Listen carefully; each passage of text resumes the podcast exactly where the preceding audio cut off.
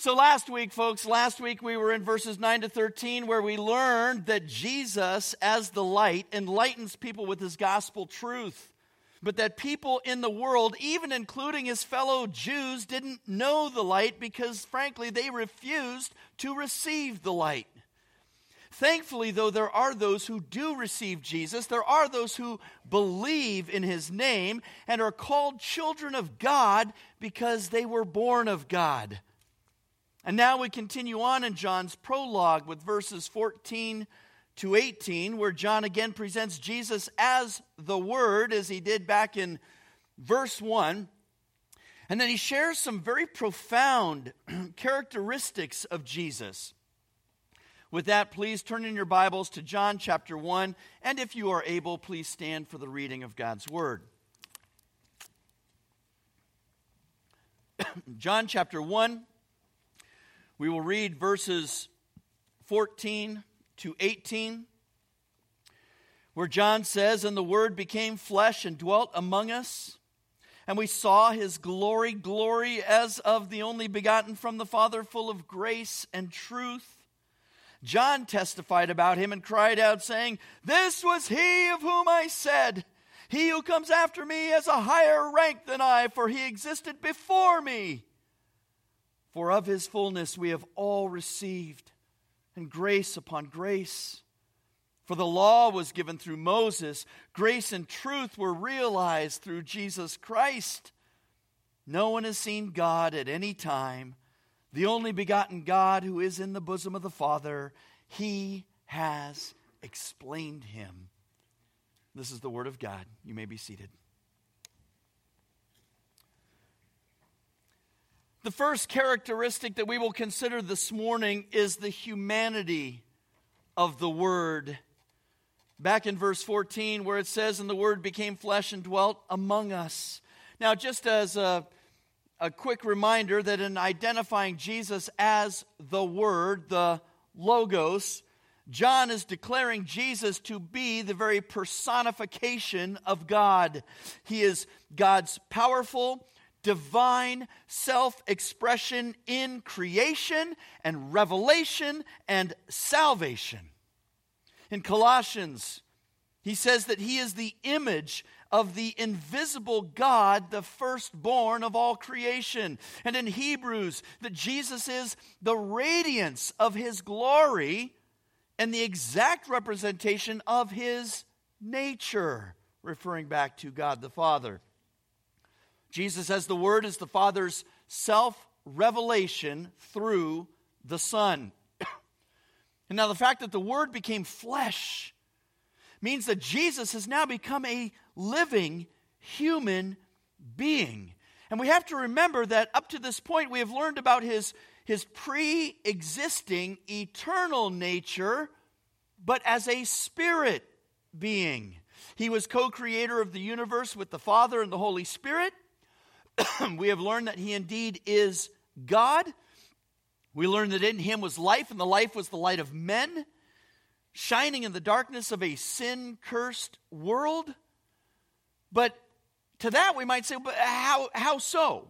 How, how could he be the light of men and shine in the darkness. Because this isn't some, you know, new agey thing where he is literally some, some bright light like the sun and he's spiritually warming us all up, or he's not like some ball of energy, you know, floating around and moving around like we see in some sci fi movies. No, John tells us that this word became flesh and dwelt among us. Dwelt literally means tabernacled. And you go, huh? Yeah, it refers to living in a tent. And think about this. Where did God regularly have fellowship with Moses as he was speaking to him face to face, as a man speaks to his friend? It was in the tent of meeting, it was in the tabernacle. We would also remember that Moses was told the divine name of God back then. He was given the word of God by God himself. And so I think how appropriate that John shows this tremendous continuity by alluding to the Old Testament in showing that Jesus, as as the divine word now becoming flesh and dwelling among us in, in this way. The word is now a human being living amongst the people, living among John and the other disciples. I mean, friends, this is God with us, literally, physically, and in a very personal way. You might know the song Good King Wenceslas. It's about a 10th century Bohemian king who was known for his piety and walking, living among the poor. One 12th century pastor wrote, Rising every night from his noble bed with bare feet and only one chamberlain, he went around to God's churches and gave alms generously to widows, orphans, those in prison and afflicted by every difficulty, so much so that he was considered not a king, but the father of all the wretched. In the way that this king lived amongst the people, now we have the King of Kings, even the Lord of Lords, who is dwelling among us. And, and for those of us who believe, we say, Praise the Lord, hallelujah, to this word becoming flesh and living among us. But you see, not everybody believed that. Not everybody does believe that. Even some folks that would call themselves Christians. And this is why John is wanting to be so crystal clear about this fact of Jesus becoming flesh. I mentioned last week the Gnosticism of John's day, which was a movement that believed that spirit was good, but all physical matter, the earth, bodies, human bodies, is evil.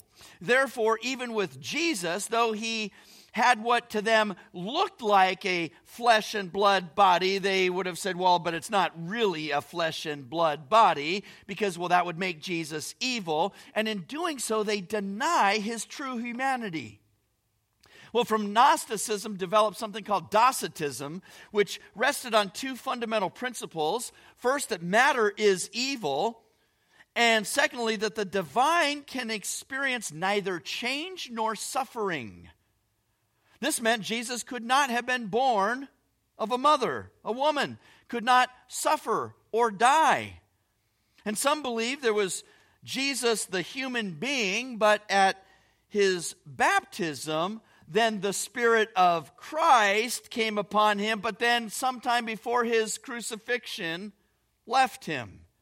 Another heresy that that popped up was known as Apollinarianism, which believed that the Logos, the Word, possessed a human body, but not a human spirit or mind, because both then, again, would be sinful. And they believed that the Logos supplied both the animating principle and the rational principle, so the incarnate Christ had neither intellect nor a human will, meaning human intellect.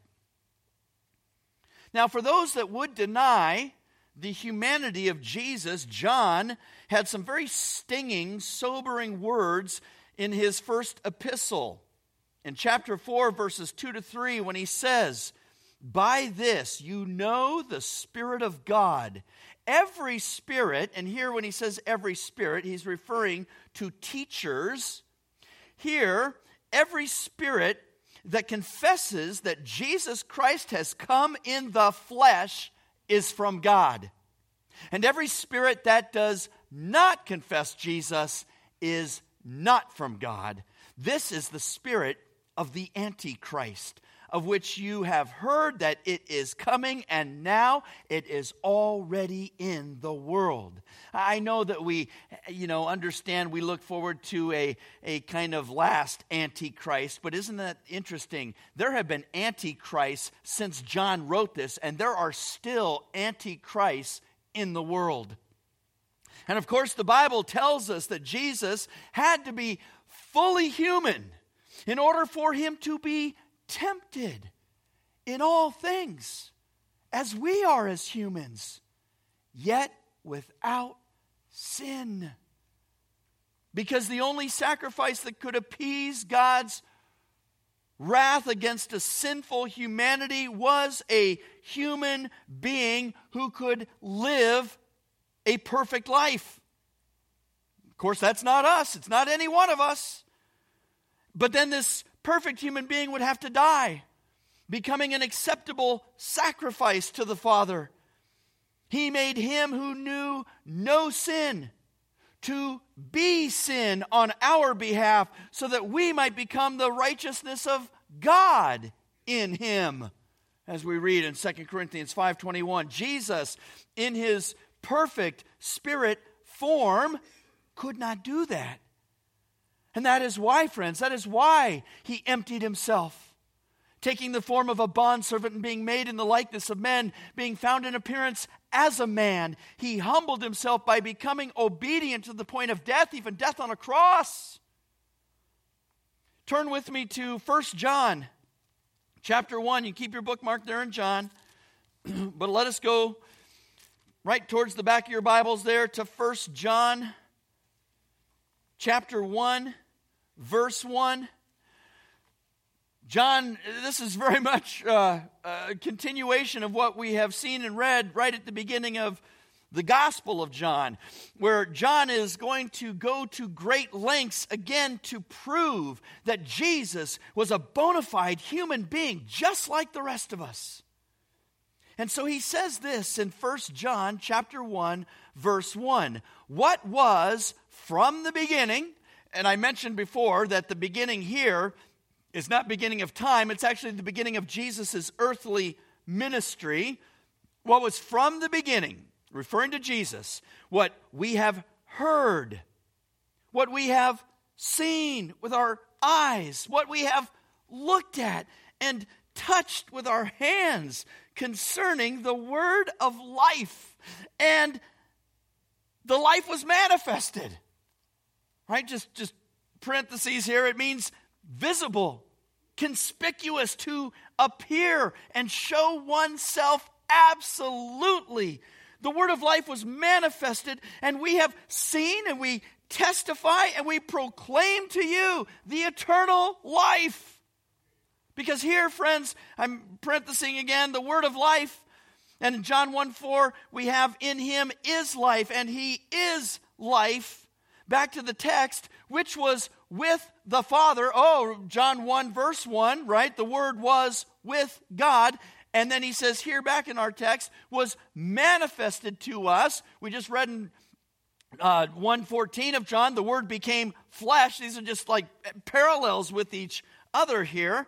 Back in verse 3 of 1 John 1, what we have seen and heard, we proclaim to you also.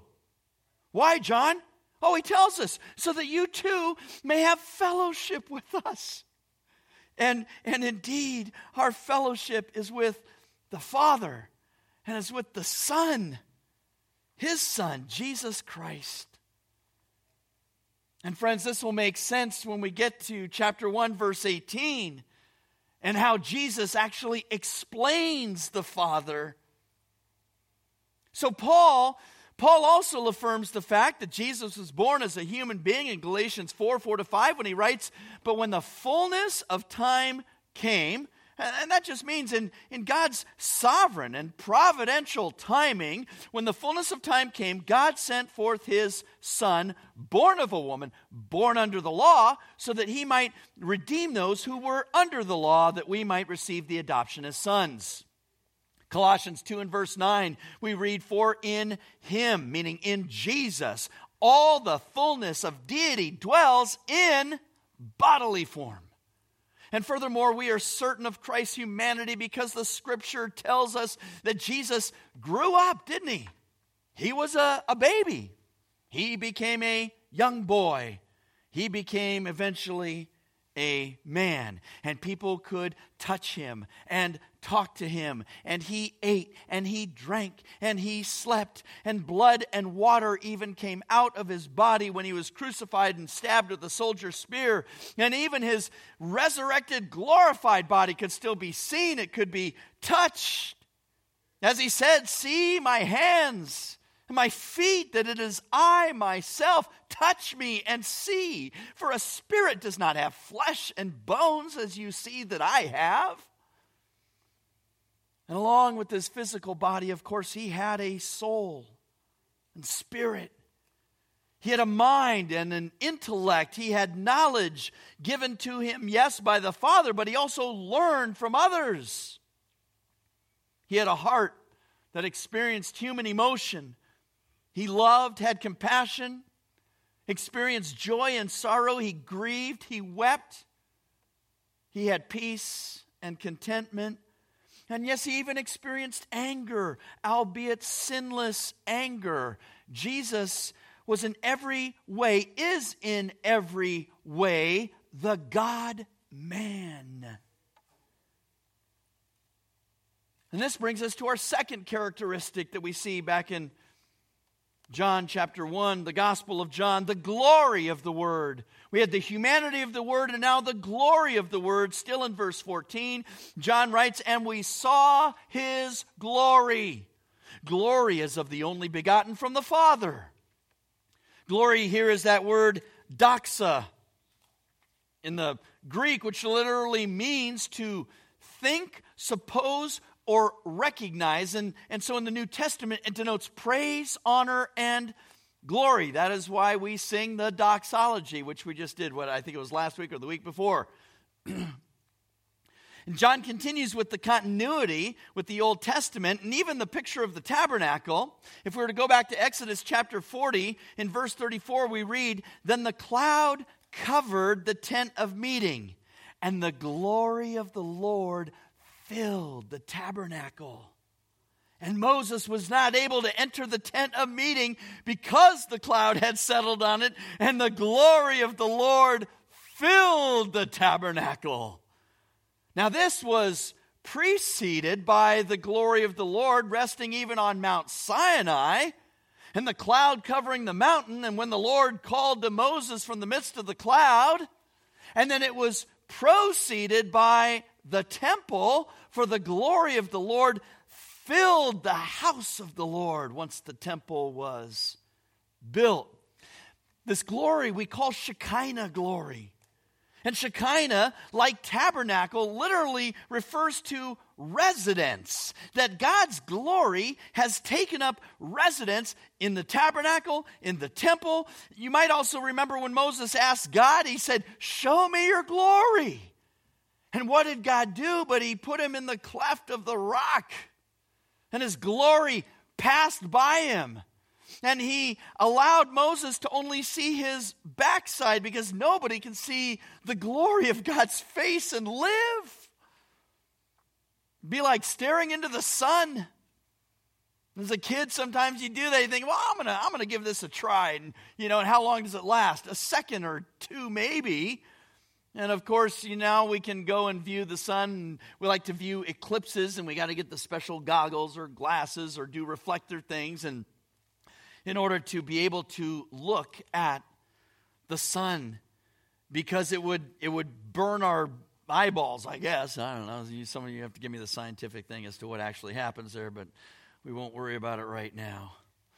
How remarkable, though, how remarkable that we go from God's glory under the old covenant to God's glory now in the new covenant, with God now becoming a human being and living among us.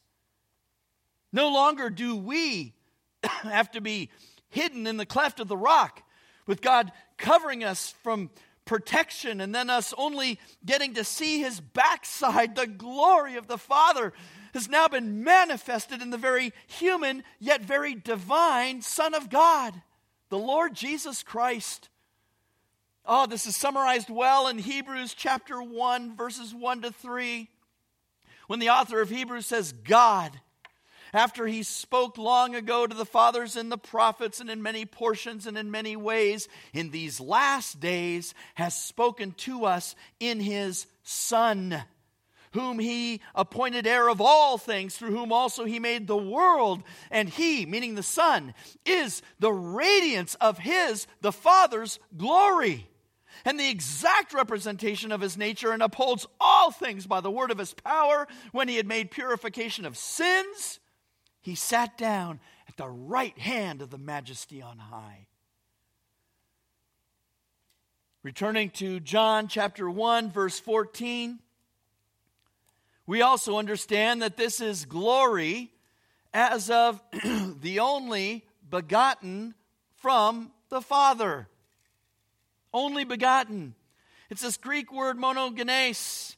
It's a compound word. You have monos, which means only, right? One, and genes, which literally means stock, translating as one of a kind, one and only, unique. Jesus is the unique, one of a kind, one and only Son of God.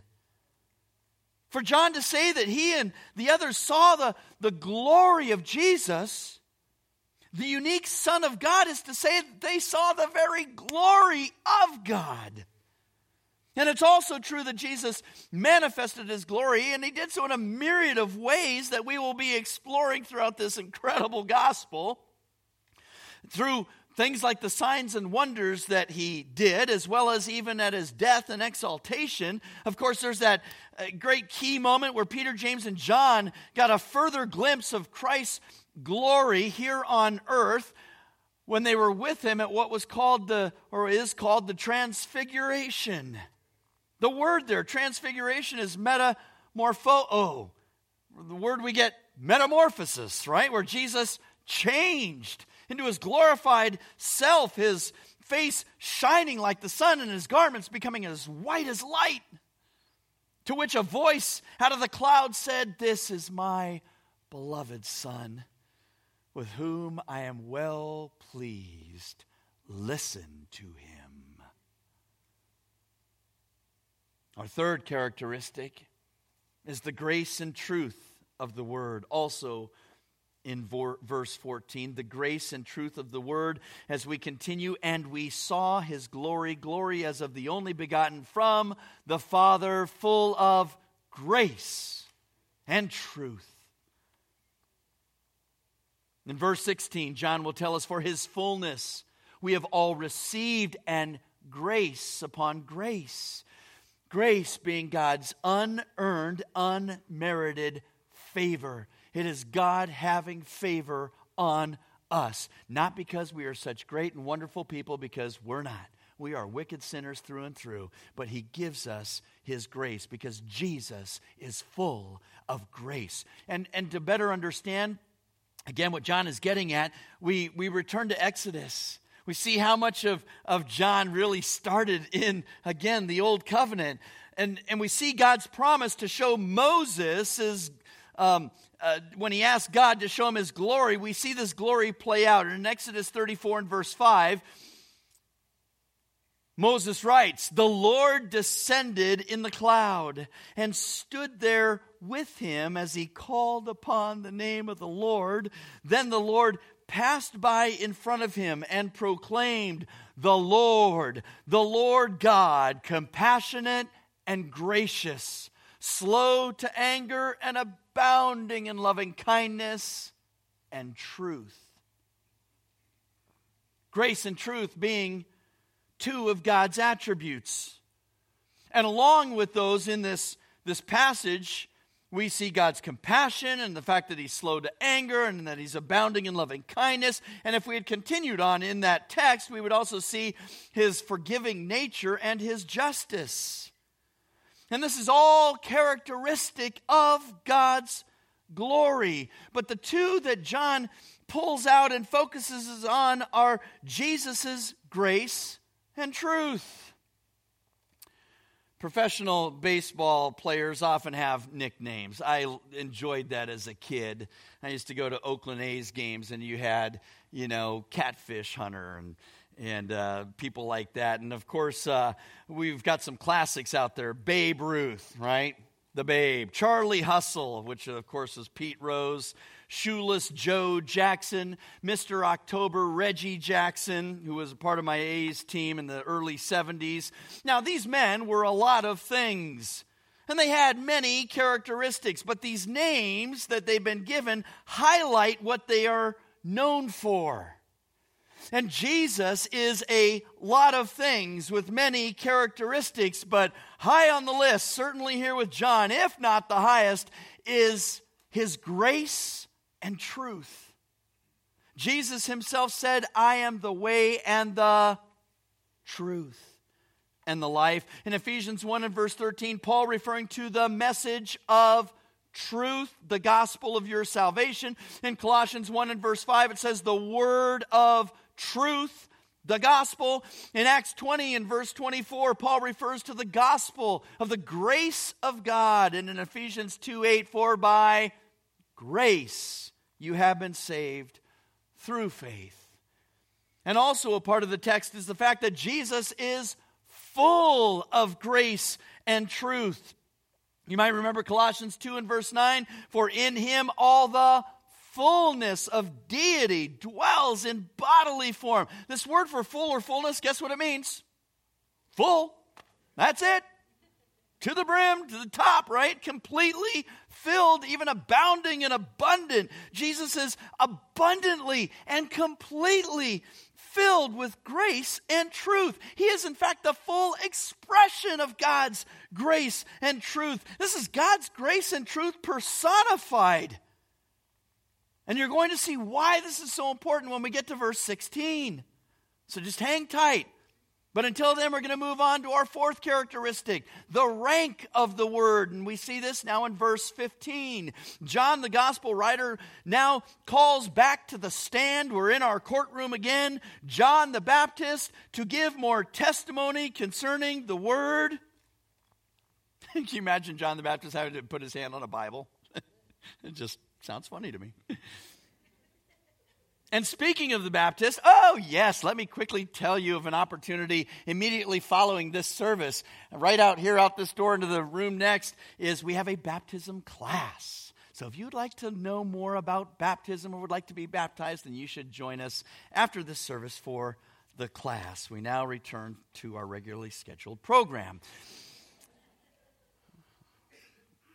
Verse 15, John testified, that is now John the Baptist, testified about him, Jesus, and cried out, saying, This was he of whom I said, He who comes after me is a higher rank than I, for he existed before me. You could picture Jesus being there, and we'll, we'll get to that in, in, in another passage.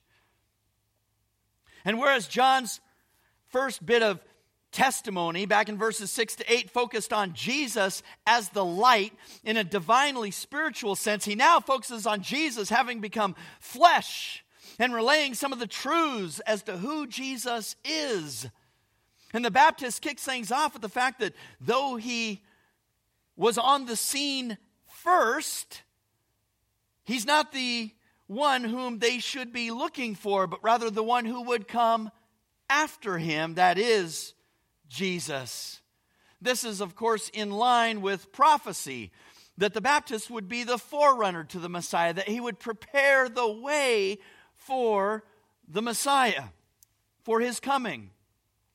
Now, in addition, the Baptist also calls attention to Jesus' rank and the fact that Jesus' rank is higher than his. Now, we usually think of rank in the context of authority, right? Maybe in a military sense, in the different rankings. Uh, uh, in the army up to general or or um, you know in a sports context uh, coaches and general manager and owner and and what have you or in a business sense having the you know directors and managers but vice presidents and eventually the ceo but here the greek is much more about time.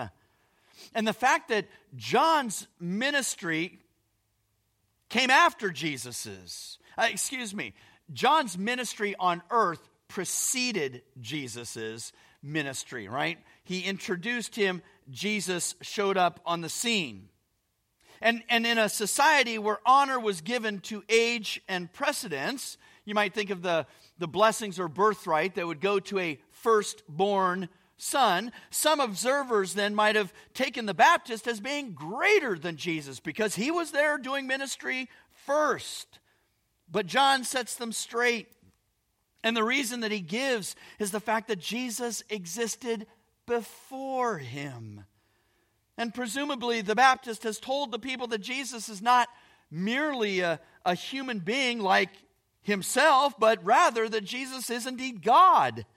And the Baptist has shared about the pre existence of Jesus back when the world was formed and even beyond into eternity past. That Jesus has eternally existed. And though the Baptist was miraculously born, and according to Scripture, he would have been elected and predestined before the foundation of the world to play the role he did. He was still a human being apart from the divine. The Baptist was, of course, 100% man, 0% God, whereas Jesus is 100% man, 100% God. This all leads into gospel writer John's fifth point the fullness of the word. The fullness of the word. We see this in verses 16 and 17. It's a continuation, really, from verse 14, and the fact that Jesus came full of grace and truth. Verse 16, for of his fullness we have all received, and grace upon grace. And of course, this, this fullness of Christ that we have all received is understood as those who have received Christ, for those who have believed in his name and who are now then considered children of God. In other words, Jesus is, excuse me, uh, John's not saying that every human being universally receives Christ's fullness, but for those who are Christians, we do receive the fullness of Jesus' grace and truth in a sanctifying and, and salvific sense, but also in this grace upon grace blessing sense. As uh, one commentator, William Hendriksen, writes, quote, an infinite plenitude of blessed fruits, an incessant supply of grace a limitless supply or reservoir, suggesting a limitless outflow. In other words, this is not like our California reservoirs, folks. Boy, we used to see that. We lived up by uh, right by Trinity Lake, and it was this great big beautiful lake and and uh, I know some of you uh, have gone to Shasta Lake and and in those drought years boy you just see the water just go down down down down down until it looks like a mud pit until we get more rain and, of course, snowpack and, and all of those things. But there are some bodies of water, and I got to go take my dad to one last fall. In fact, up where they used to live um, on the eastern uh, side of uh, Shasta County, there's a place called Fall River. And Fall River is a spring creek meaning the water comes from deep inside the ground and it comes up and it just flows constant and consistently. Even when there's a drought, there's still plenty of water in the spring creeks. And that's this idea here that grace upon grace is, is nothing that ever gets depleted but rather it just continues to flow and flow and flow. John then makes a comparison in verse 17 when he says, For the law was given through Moses, grace and truth were realized through Jesus Christ. And so John is now differentiating between the old covenant and the new covenant, the old being the law given by God through Moses, the new being grace and truth realized through Jesus. And it could be argued that even the law was a gracious gift from God that would, that would set his people apart and even point towards the grace and truth that would be fully realized in Christ. But really, what we have here is the, the partial versus the fulfillment. Let, let me show you. Turn in your Bibles to Hebrews chapter 8. Again, stay there, your bookmark in John 1, but let us go backwards again to the right in your Bibles to Hebrews chapter 8, beginning in verse 4. Hebrews is a tremendous book for understanding the Old Covenant versus the New. And here in Hebrews 8, the author of Hebrews is talking about Jesus as our high priest who has taken his seat at the right hand of the throne of the majesty in the heavens. That's in verse 1. But look down with me to verse 4 and consider the old here versus the new. Now, if he were on earth, the he being Jesus, he would not be a priest at all, since there are those who offer the gifts according to the law, who serve a copy and shadow of the heavenly things. I mean, do we want the copy? Do we want the shadow? Or do we want the real thing? Just as Moses was warned by God when he was about to erect the tabernacle, for see, he says, that you make all things according to the pattern which was shown you on the mountain. But now he has obtained a more excellent ministry by as much as he is also the mediator of a better covenant, which has been enacted on better promises. For if that first covenant had been faultless, there would have been no occasion for the second for finding fault with them, he says. Then he goes on to quote, the author of Hebrews goes on to quote Jeremiah 31 verses 31 to 34, which lays out the new covenant. And, and just for sake of time, I'm going to give you the biggie points of that. Uh, the first biggie point of, of the uh, new covenant is that God's law will be put into the minds and hearts of his people. It's basically the internal versus the external, saved by grace, not by works. Secondly, believers will not have to explain the gospel to other believers or to teach them how to know the Lord, because if they're believers, God has given them this through the indwelling of the Holy Spirit. And then, thirdly, unlike according to the law, sins will not have to be atoned for year after year after year because Jesus will become that once for all sacrifice. And then we get down to verse 13 of Hebrews 8 when he said, A new covenant, he has made the first obsolete. But whatever is becoming obsolete and growing old is ready to disappear. And so, while the old covenant, friends, was externally oriented by by keeping of the law, the new covenant is internal and, and being administered by grace and truth to the hearts of those who would believe in the Lord Jesus Christ through the Holy Spirit. And friends, praise the Lord, right? That we don't have to offer the blood of bulls and goats year after year and sin after sin because we are forgiven once and for all time by the grace gift of salvation through the truth of Jesus' gospel message his death and his resurrection, securing our forgiveness of sins and eternal life with him. Furthermore, Jesus says in Matthew 5 and verse 17, this is the Sermon on the Mount. You might remember when he said, Do not think that I came to abolish the law or the prophets. I did not come to abolish, but to fulfill to live out perfectly, which of course he did. And then in Galatians 3 24 to 25, when Paul writes, Therefore the law has become our tutor to lead us to Christ so that we may be justified by faith. But now that faith has come, we are no longer under a tutor.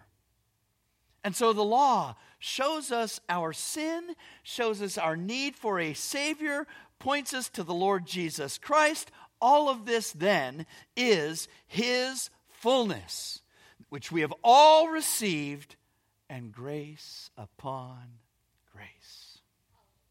Amen.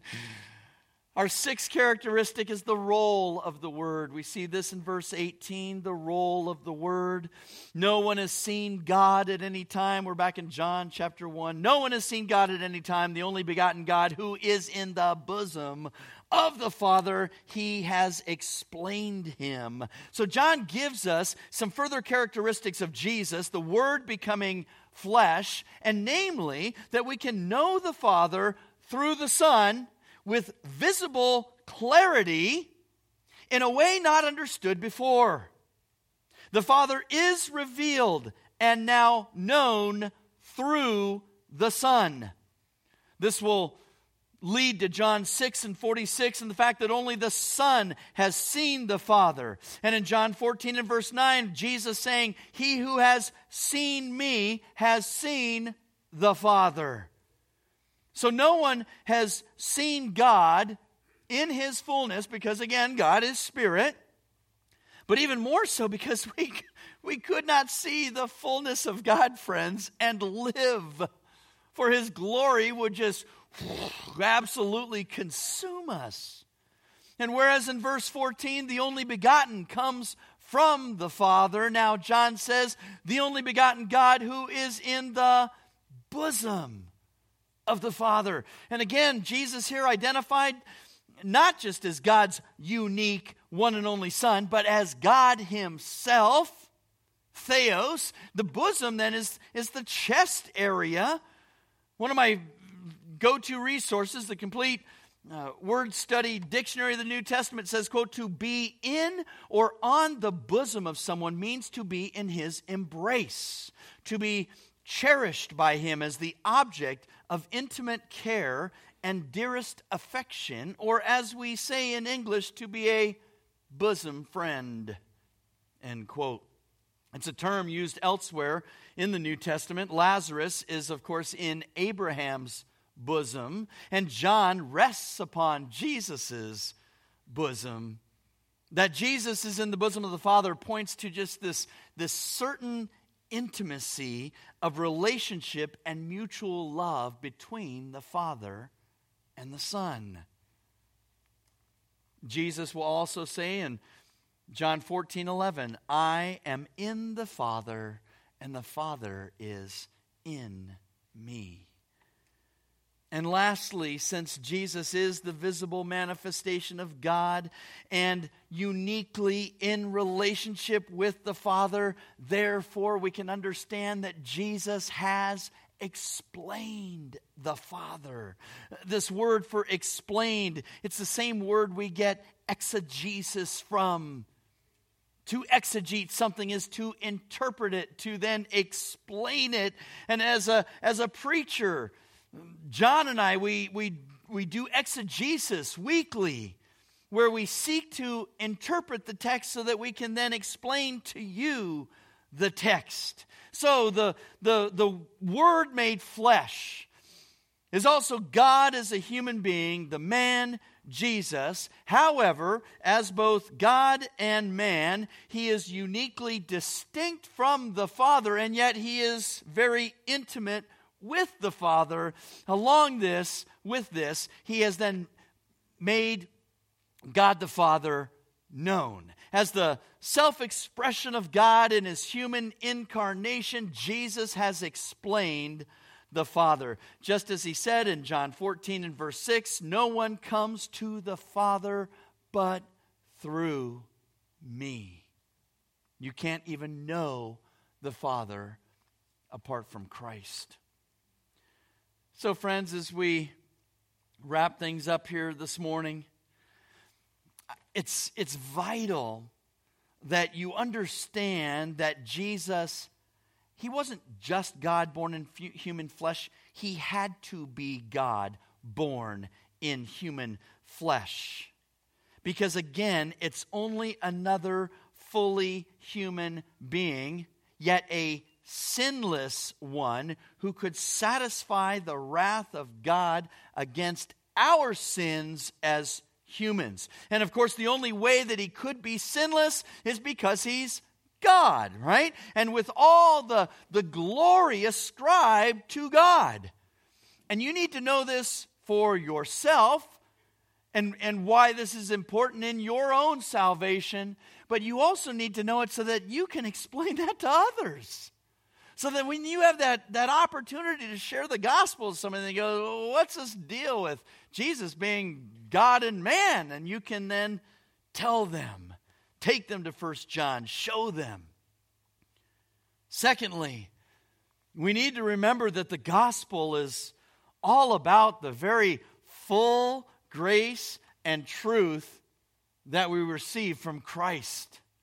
He is the fullness of grace and truth. And, and, and, and the gospel is all about his grace and truth. Because the fact is, is we are sinners through and through. There is none righteous, not even one. All have sinned and fall short of the glory of God, and there's not any way for us to, to try and do something to kind of earn our own salvation. As, as hard as we, we try sometimes to tip the scales in our favor by those good works that we do, it's futile because it will never tip the scales. It'll never even them out. It'll never go the other way. One sin is enough to send that scale like this. Just one. And so we need the all sufficient grace of Jesus, for by grace you have been saved through faith. Yes, believing. We are called to believe. We see in John those have received. And, and what is it that we are to receive or believe in? Well, the, the, the truth of the gospel that Jesus was a God man, that he did die in our place on the cross for our forgiveness of sins, that his death satisfied a, a, a wrathful God that he took our place, that he was our substitute, that he became sin for us so that we could be the righteousness of God. He takes our sin and gives us his righteousness, which then God sees instead of our sin, and forgives us of our sin and grants us eternal life. And then to be with Christ even for all eternity. So, yes, you are to believe, but even that belief, that faith is by God's grace, but you believe then in the truth. And remember this too, not just for yourselves, but for others as well. And frankly, it's grace and truth that sustain us as Christians, isn't it? Because that, that gospel message is not just good for us at that one moment in time, but it is for us every single day of our lives to be reminded of the grace and truth of Christ. How we receive that grace and truth. And thirdly, there is no one else, not anything, with more authority than Jesus. The rank there, we said, was about time, but even going back in time, he is the one who has always been pre existing eternally, and he is the one with all authority because of that. And, and frankly, the world would tell you otherwise. And sometimes we try and tell ourselves otherwise. We sometimes even ascribe someone else or something to take a higher place in our life than the Lord Jesus Christ. And frankly, that's just idolatry. That's simply what it is. Most of us do it somehow, some way on a daily basis. We put so many things before Christ, but He is the, the highest, He is the first the last. Fourthly, because of being a Christian, remember that you have the fullness of Jesus' grace, even grace upon grace. Yes, we are saved and sanctified by his grace and truth, and then there's that grace upon grace for that continued progressive sanctification between now until he returns. Friends, we have to remember that his grace is sufficient. I've had a uh, several opportunities, even this week, to just to talk to, to friends, other believers who, who just needed to be reminded that God's grace is sufficient. Maybe you are out there this morning and you need to be reminded that God's grace is sufficient. Uh, as Paul writes about himself and, and the thorn in his flesh, and three times asking that God would remove it, and God tells him no, he's not going to remove it. And he says this to Paul in 2 Corinthians 12 My grace is sufficient for you. For power is perfected in weakness. Most gladly, therefore, I will rather boast, Paul says now, about my weaknesses, so that the power of Christ may dwell in me. Therefore, I am well content with weaknesses, insults, with distresses, with persecutions, with difficulties for Christ's sake. For when I am weak, then I am strong. And the point there being, because when we are weak, then who do we turn to? Who do we trust? Jesus Christ, who has all sufficient grace and grace upon grace for us in our time of need. And fifthly, praise and thank the Lord, friends, that we are not under the law, but we are under grace, right? We, we, we can't try to keep doing this and obeying the law, so that's going to earn us favor because it's not. We are thankfully under the grace of the Lord Jesus Christ. And lastly, Friends, you and I, think about this. We are so privileged to be able to know the maker and creator of the universe. God the Father, Father to Abraham and Isaac and Jacob, because in knowing Jesus, we know the Father, because Jesus has explained the Father to us. I think of our dear Jewish friends who believe that knowing the Father is enough, but it's not. They don't truly know the Father if it's apart from Christ, because the only way to know the Father and access to the Father is through the Son, the Lord Jesus. And, and friends, remember that when you pray, when you pray, you have immediate access to the Father's throne room of grace, where you will be heard, and you will be helped, and you will be loved, and you will be cared for. That is, again, the God of the universe that you are communing with and that you are praying to. Don't ever forget that. That, that should just blow our minds, boggle our minds. Why don't you go ahead and stand with me? We're going to close in a prayer that I came across this week that I just thought was tremendous. The Ligonier Ministries uh, uh, put it out. It's called The Word Made Flesh. And so we are, of course, praying to our Heavenly Father, and we say together, We confess the mystery and wonder of God made flesh, and rejoice in our great salvation through Jesus Christ our Lord. With the Father and the Holy Spirit, the Son created all things, sustains all things, and makes all things new. Truly, God he became truly man, two natures in one person. He was born of the Virgin Mary and lived among us. Crucified, dead, and buried, he rose on the third day, ascended to heaven, and will come again in glory and judgment. For us, he kept the law, atoned for sin, and satisfied God's wrath he took our filthy rags and gave us his righteous robe. He is our prophet, priest, and king, building his church, interceding for us, and reigning over all things. Jesus Christ is Lord. We praise his holy name forever. Amen. And Father, we thank you for these wonderful truths of Christ. We thank you for what we have learned and heard this morning from your word. Lord, I pray we carry these truths with us into the week and into the, the, the months and the years to come. That, Lord, these truths excite us, that, Lord, these truths remind us, that, Lord, these, these truths uh, live and, and, and dwell in us through your Holy Spirit. And we pray all of this in your Son, Jesus' name. And all God's people said again, Amen. Scripture quotations taken from the New American Standard Bible. Copyright by the Lockman Foundation.